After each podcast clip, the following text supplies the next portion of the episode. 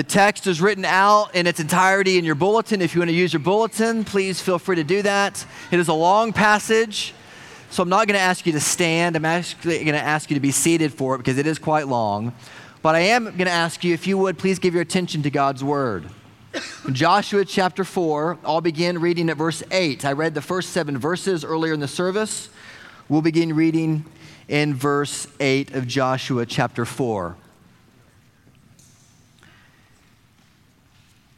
And the people of Israel did just as Joshua commanded and took up 12 stones out of the midst of the Jordan, according to the number of the tribes of the people of Israel, just as the Lord told Joshua. And they carried them over with them to the place where they lodged, and they laid them down there. And Joshua set up 12 stones in the midst of the Jordan, in the place where the feet of the priests bearing the Ark of the Covenant had stood and they are there to this day. For the priests bearing the ark stood in the midst of the Jordan until everything was finished that the Lord commanded Joshua to tell the people, according to all that Moses had commanded Joshua. The people passed over in haste. And when all the people had finished passing over. The ark of the Lord and the priests passed over before the people. The sons of Reuben and the sons of Gad and the half tribe of Manasseh passed over, armed before the people of Israel, as Moses had told them. About 40,000 ready for war passed over before the Lord for battle to the plains of Jericho. And on that day, the Lord exalted Joshua in the sight of all Israel and they stood in awe of him, just as they stood in awe of Moses all the days of his life. And the Lord said to Joshua, Command the priests bearing the ark of the testimony to come up out of the Jordan. So Joshua commanded the priests, Come up out of the Jordan. And when the priests bearing the ark of the covenant of the Lord came up from the midst of the Jordan, and the soles of the priests' feet were lifted up on dry ground, the waters of the Jordan returned to their place and overflowed all its banks as before.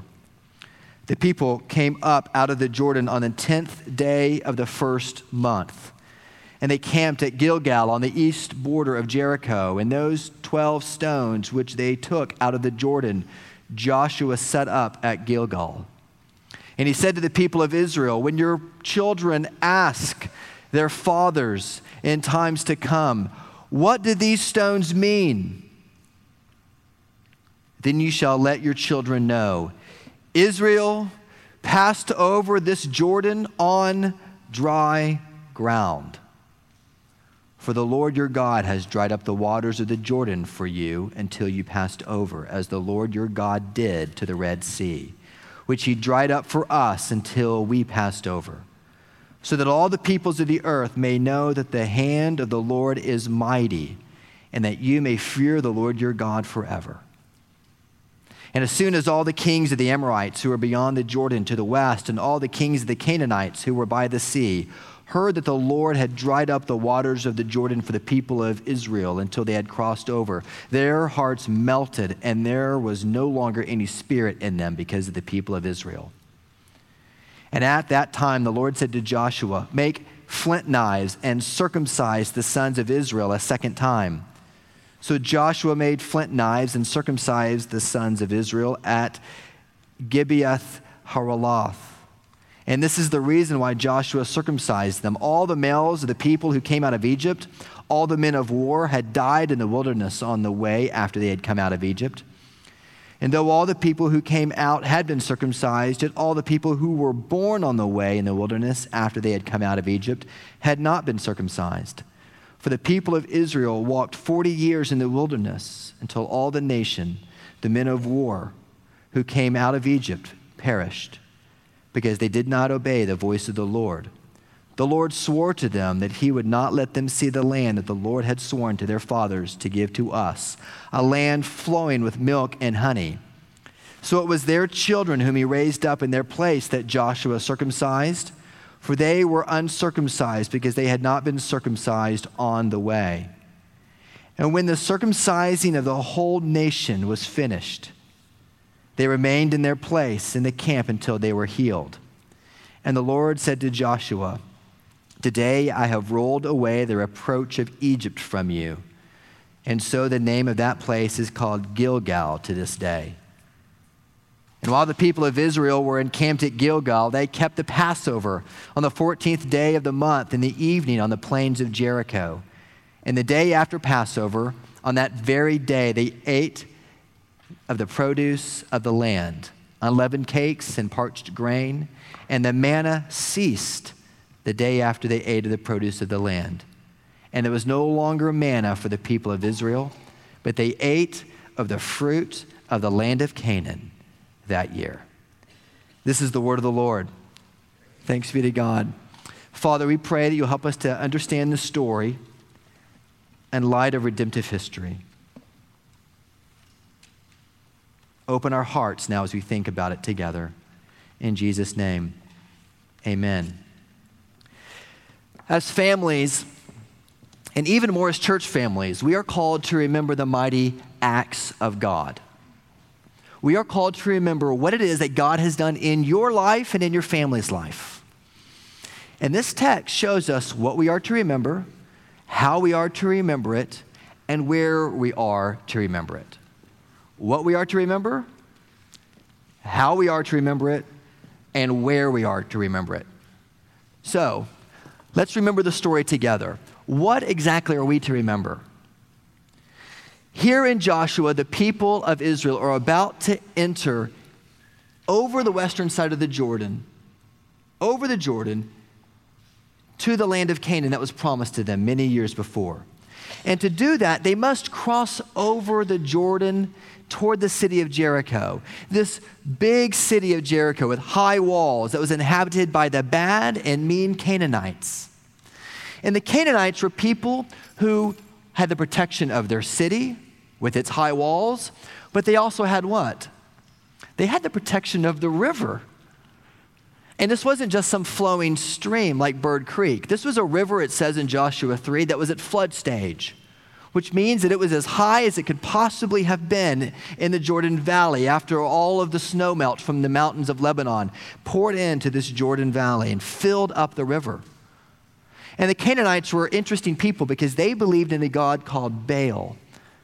And Baal was the god of wind and water and storms and rivers.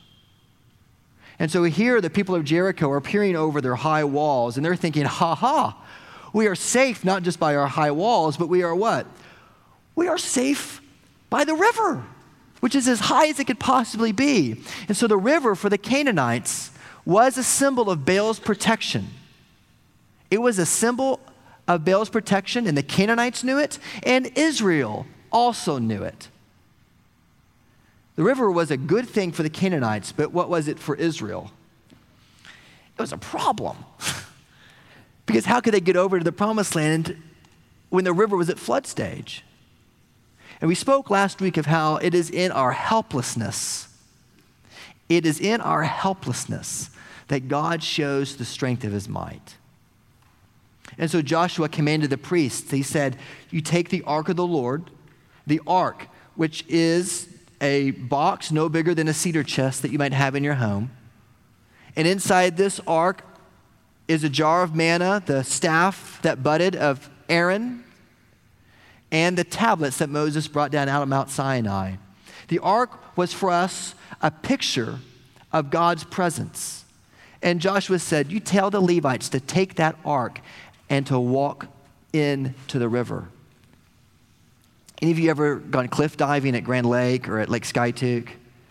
You know, like when, when a river is overflowing its banks, it's not like you have like a little white sandy beach to just walk in. There was no dipping your toe into the river.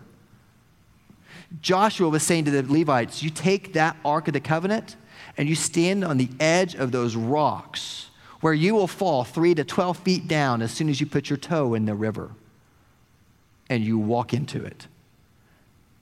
There is no just dip your toe into the Jordan River. And so these priests, by faith, take the ark a thousand yards ahead of the people of Israel. And so all of Israel is wa- or watching the ark as these priests take steps into the Jordan River off these giant boulders of these rocks. And what happens? the river stops. It piles up in a heap. And the Levites go into the river on dry ground. And we said last week that the ark was for us a picture of whom? It's a picture of Jesus, the ark of God, going before his people to help us cross over the river of sin and death on dry ground. Can you imagine the scene? Like, can you imagine if you were a Canaanite who worshiped Baal, the god of the rivers, and you're looking up over your high walls and you see a million men, for that is how they counted back then, not to mention women and children, but a million men following this wooden box across the Jordan River at the heights of the floodplain, and the water stops. And they walk across on dry ground. And Joshua, twice in this passage, says, When your children ask of you, what happened at the Jordan River? When they say, What do these stones mean? Then you will tell them that the waters of the Jordan were cut off before the ark of the covenant of the Lord when it passed over the Jordan. The waters of the Jordan were cut off. And again in verse 21 of chapter 4, down through verse 22, it says, And when your children ask their fathers in times to come, What do these stones mean? You shall tell them, dads, that Israel passed over the Jordan on dry ground, for the Lord your God dried up the waters of Jordan for you.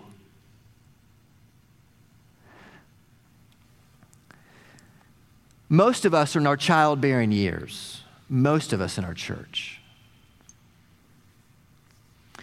And many of us are empty nesters.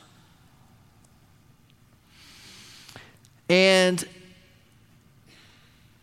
the Lord has commanded us, it's not a suggestion, He's commanded us that when our children ask about spiritual things, you are to tell them what God has done in your life.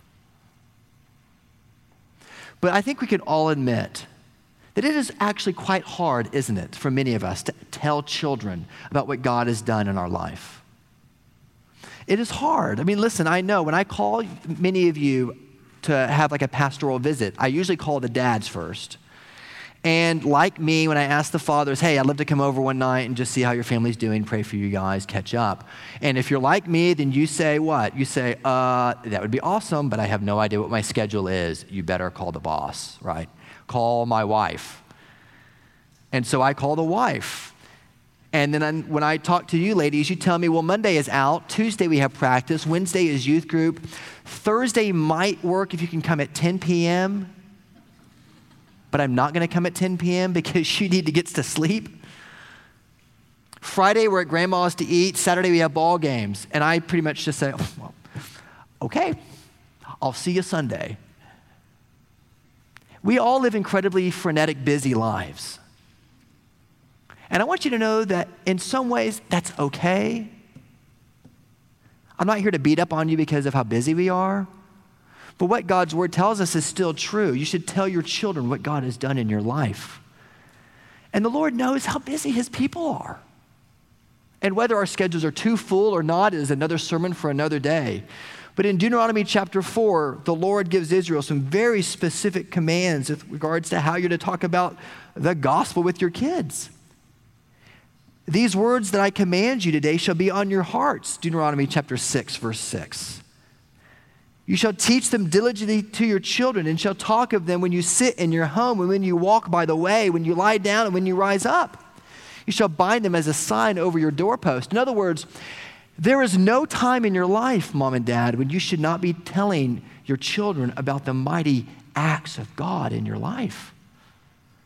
Please, dads, do not wait for the right moment at dinner when you can open the Bible and read John 1 to your children. It might not ever come. It might. That'd be awesome. But do you talk to your children about the mighty acts of God in your life on the way? Some of my most meaningful conversations that I've ever had with my parents, I had in the car. What does this mean, Dad? And even with the distractions of driving, we were able to have a conversation some of which I'll never forget. What are you to remember, O Israel? You are to remember the mighty acts of God in your life. Do you remember them? The Bible says that for Christians, the essence of sin is forgetfulness.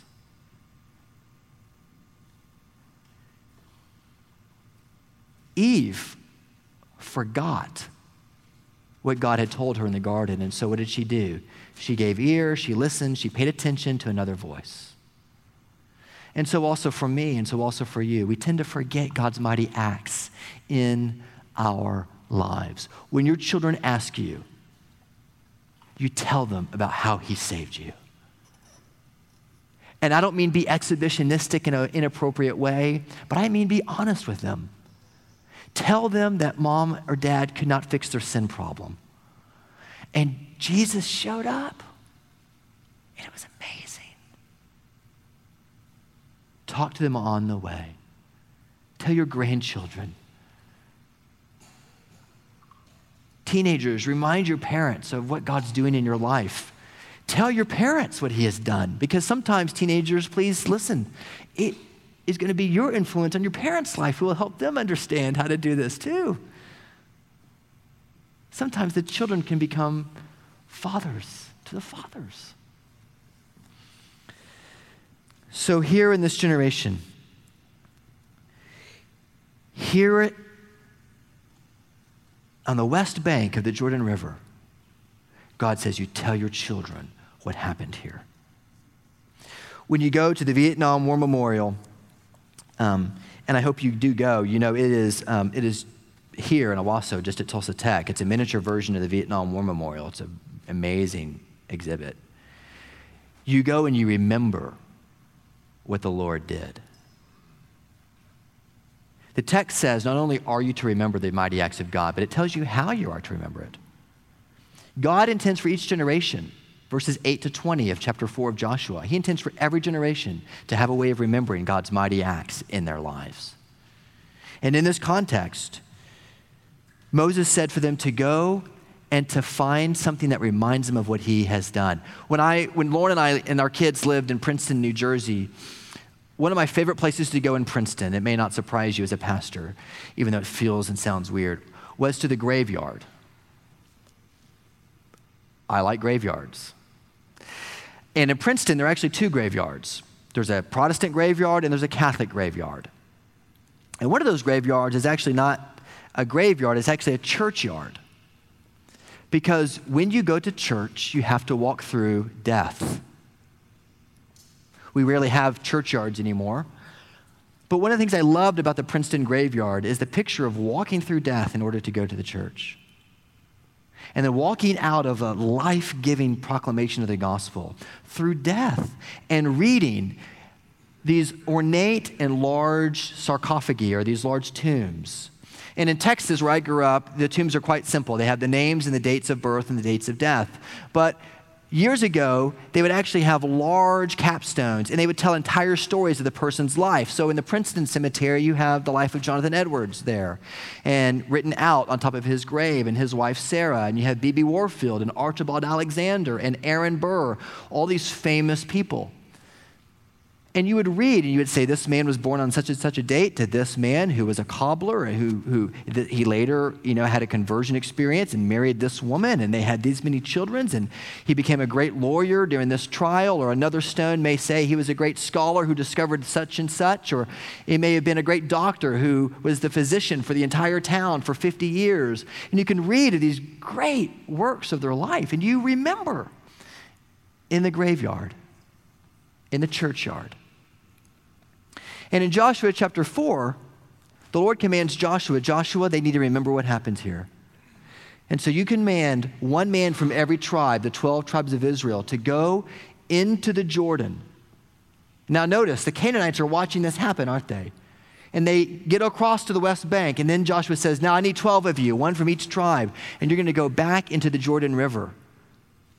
And you are to pull up while a, a, presumably the priests are still in the middle of it with the ark, you're to pull up a Jordan stone which the stones are stones of the river, so they're smooth and they're rounded. They've been weathered by the water over the years as they've broken off all the hard edges. And the Canaanites will know that those stones are not just rocks off the bank, they're smooth and round, and they are huge stones that could not have been gathered up from the midst of the Jordan River, right in the middle of the river, except if the water had dried up. And these stones become for Israel a proclamation of God's might and power, and they become a taunt to the gods of the world. They are a taunt to the Canaanites to say, aha, this wasn't just a river crossing about getting us into the promised land. On a deeper level, this was a, this was a crossing about the battle of the gods. The true God, Yahweh, the one true God, and the false god Baal. And these river rocks, these smooth stones out of the midst of the river, will be forever a reminder to you and to us of the strength and the might of the one true God.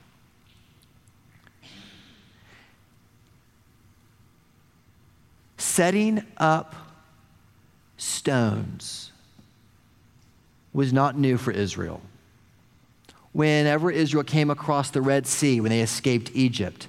Moses wrote a song, Exodus 15. It's the first time you hear a song in all of Scripture. He wrote a song and he plays it with instruments that they had presumably taken with them from Egypt. But within a generation, they forgot the words and the music stopped.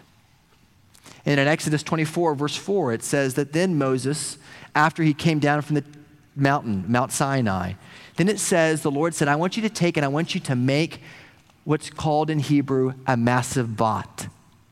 I want you to take a massivoth, which is to take stones, and I want you to build them up to remind the people of what I did here at Sinai. And he did that. 12 pillars, it says in Exodus chapter 12. 12 massivoths set up to remind Israel of his faithfulness to them. And now, coming over the Jordan River, again, the second Exodus, Joshua says, I want you to take and I want you to set up a massivoth. I want you to stack these stones up. How do you talk about the mighty acts of God in your family together? Do you have ways of doing that?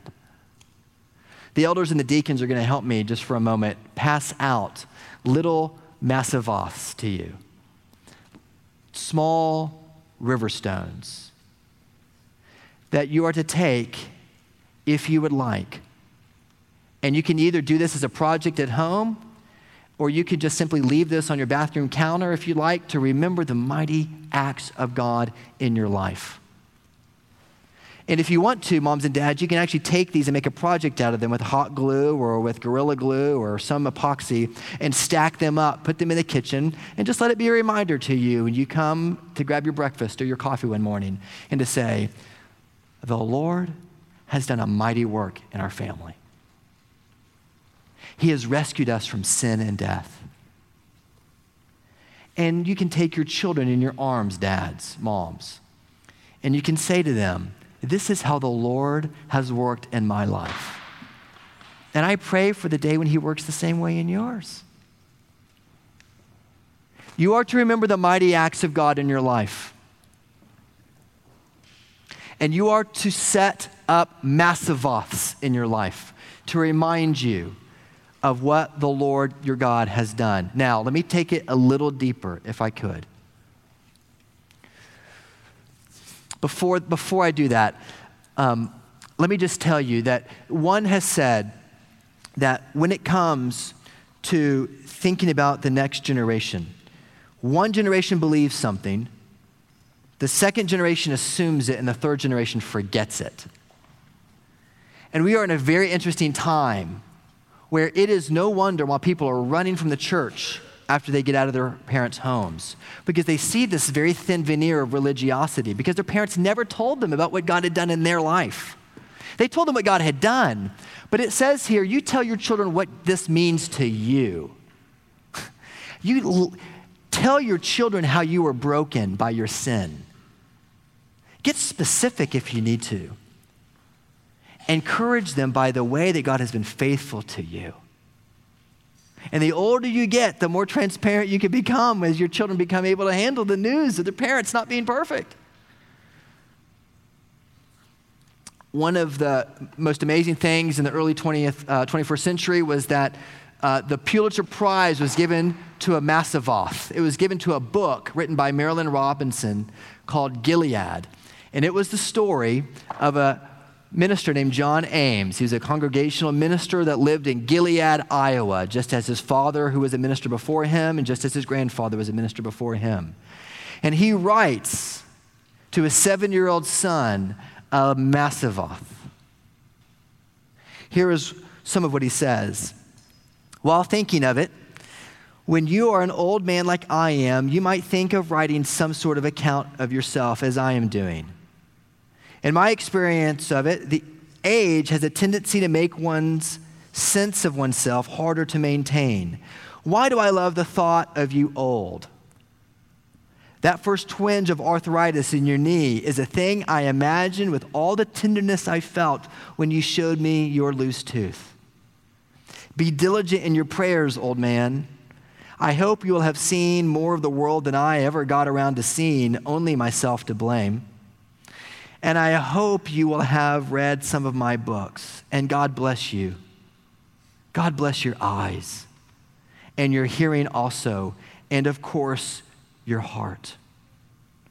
And I wish I could help you carry the weight of many years, but the Lord will have that fatherly satisfaction. In the watching world read of this book, written by Marilynne Robinson, of this minister telling his son of the mighty acts of God for hundreds of pages. And they were amazed by it. They gave it the Pulitzer Prize in 2005. Francis Schaeffer of my father's generation wrote, It was my generation and the generation that preceded me that forgot. The younger generation is not primarily to be blamed. Those who are struggling today, those who are far away and doing that which is completely contrary to the Christian conscience, are not first to be blamed. It is my generation and the generation that preceded me who turned away. Today, we are left not only with a religion and a church without meaning, but a culture without meaning. Words true in 2016, just as true as they were in 1969 when he wrote them. You are to remember the mighty acts of God. How Jesus, the ark of God, preceded you across that river, dried up that Jordan River of the treachery of your heart of sin and death, and allowed you to walk across safely on dry ground. How are you to do that?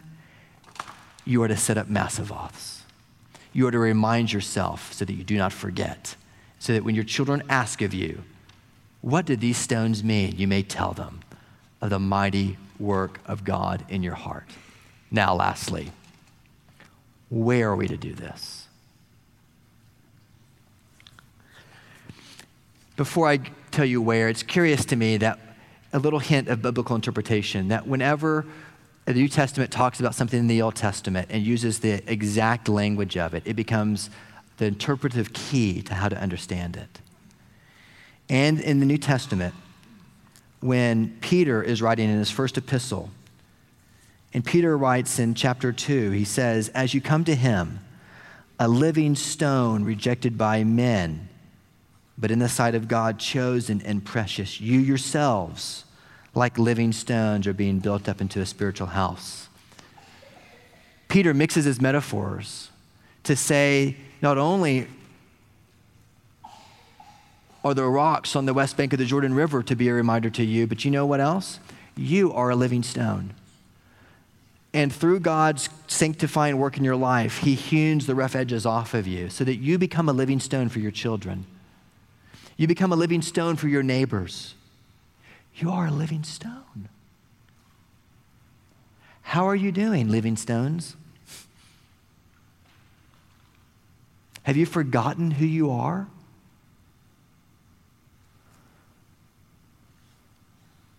It's curious that right after they cross the Jordan River, what's the first thing they do? The first thing that they do after they set up these massavoths in the plural, massivatim, these stones on the west bank of the Jordan, the first thing they do is they circumcise an entire generation of men. Gulp. they make flint knives. And they take men that are 40 years old. And I love the passage where it says they hung around a little while until they healed up. I'll say, they circumcised an entire generation. Children, please ask your parents after church, what does circumcision mean, Daddy? And they circumcised the children. And they circumcised the adults, all the men. The first thing that Israel did after they crossed the Jordan River is they marked them with the sign of the covenant. And as New Testament people of God, we too mark off our children with the sign of the covenant. But it is not circumcision for little girls are also included in that covenant sign. It is baptism. Why do we choose to baptize our children? Because of passages just like Joshua chapter 4. Pictures of the mighty work of God in your family, of doing this amazing work to bring the gospel to bear in your lives, parents, in your life. And then also marking your children as those who belong to the visible church, to a community where the gospel is preached to them, where they are reminded in a community where they do not forget the mighty acts of God. So those children will have the massivoths, as it were, of their baptism to look back on and say, God did a mighty work. So that when the condition of the promises proclaimed to them in their baptism, that is their faith, when those children believe and those conditions are met, all those covenant promises are true for that child. What do they do right after they circumcise the people of Israel? Right after they circumcise them, what do they do? They practice the Passover. And it's curious that it says that they crossed the Jordan River on the 10th day of the first month, which is 40 years to the day when they crossed the Red Sea.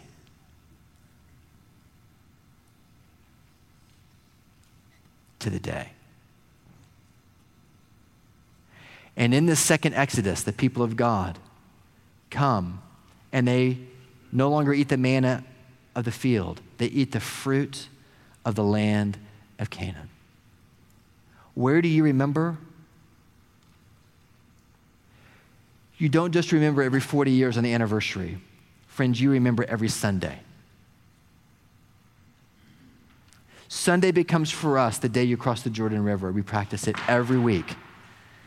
And when you come to the Lord's table, you are coming to practice the Passover, where those who have placed their faith and trust in Jesus come running to the table. Because when you come to this table, as you'll come in just a moment, you come saying, I do not forget. And you come broken by your forgetfulness. And you remember again the mighty acts of God. When you go to Appomattox Courthouse as a family one day, and I hope that you do, I hope that I get to come. I've never been there with my family. There is a memorial at the Appomattox Courthouse, this famous place where General Robert E. Lee surrendered to Ulysses S. Grant. The Northern Army of Virginia surrendered to the Union Army. And at the Appomattox Courthouse, there's not just a memorial stone, a plaque, but there is a living memorial where every day a soldier dressed either as a Union soldier or a Confederate soldier on alternating days comes out of the courthouse to a group of people, much like is gathered here, and tells the story again as though it just happened yesterday.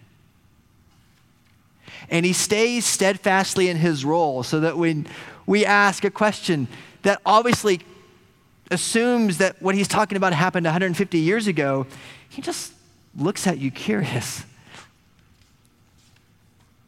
And he goes on telling the story. When you come to worship on Sunday, you are coming to see Jesus before his people retell you the story of how he gave his life for you and helped you cross that Jordan of sin and death for you. How he was the Ark of the Covenant that went before his people, where the waters dried up in a heap and you were able to walk across on dry ground. And you take your stone, your massivoth, and you remember. Fathers, you tell your children the mighty deeds of God. Mothers, you tell them on the way what He has done for you. We are to remember His finished work for you. And we are to do it wherever we go. And we are principally to do it together when we gather and worship with God's covenant people. Because worship is marked off as holy for His purposes. And when you come to the table, when you see adults or children being baptized here, you remember the sign of the covenant. And you know that you're part of a people of God. And you know that He is at work in your midst. When your children ask of you, you tell them, The Lord dried this river, and we walked across on dry ground. Let's pray together. Father, we pray that you would help us in whatever way we can to proclaim the good news to our children, to our friends, to our neighbors. Some of us, it may be by remembering the rock that sits on our countertop at our home, a rock that we received in a sermon on Joshua chapter 4. Lord, for some of us, it may be writing a letter to someone that we love to tell them the mighty work of God in our lives. But Father, help us not to forget. Help us to use our gifts to proclaim that good news. And so now, Father, as we turn toward giving to you of our finances, we pray that you would help us to reflect on the song that's about to be sung. And that we will give generously as the plates are passed because of what you've done for us. And that we would not forget. Thank you, Jesus. In your name we pray. Amen.